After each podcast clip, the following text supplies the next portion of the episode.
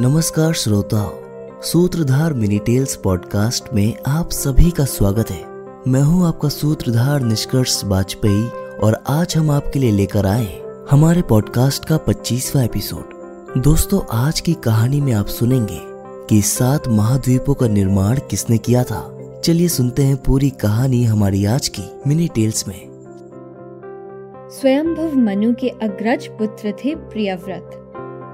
प्रियव्रत ने जब देखा कि सूर्य के प्रकाश से केवल आधा विश्व प्रकाशित होता है और आधा हमेशा अंधकार में रहता है तो उन्होंने दूसरे सूर्य बनाने की सोचकर सूर्य के समान रथ पर सवार होकर धरती की सात बार परिक्रमा कर डाली।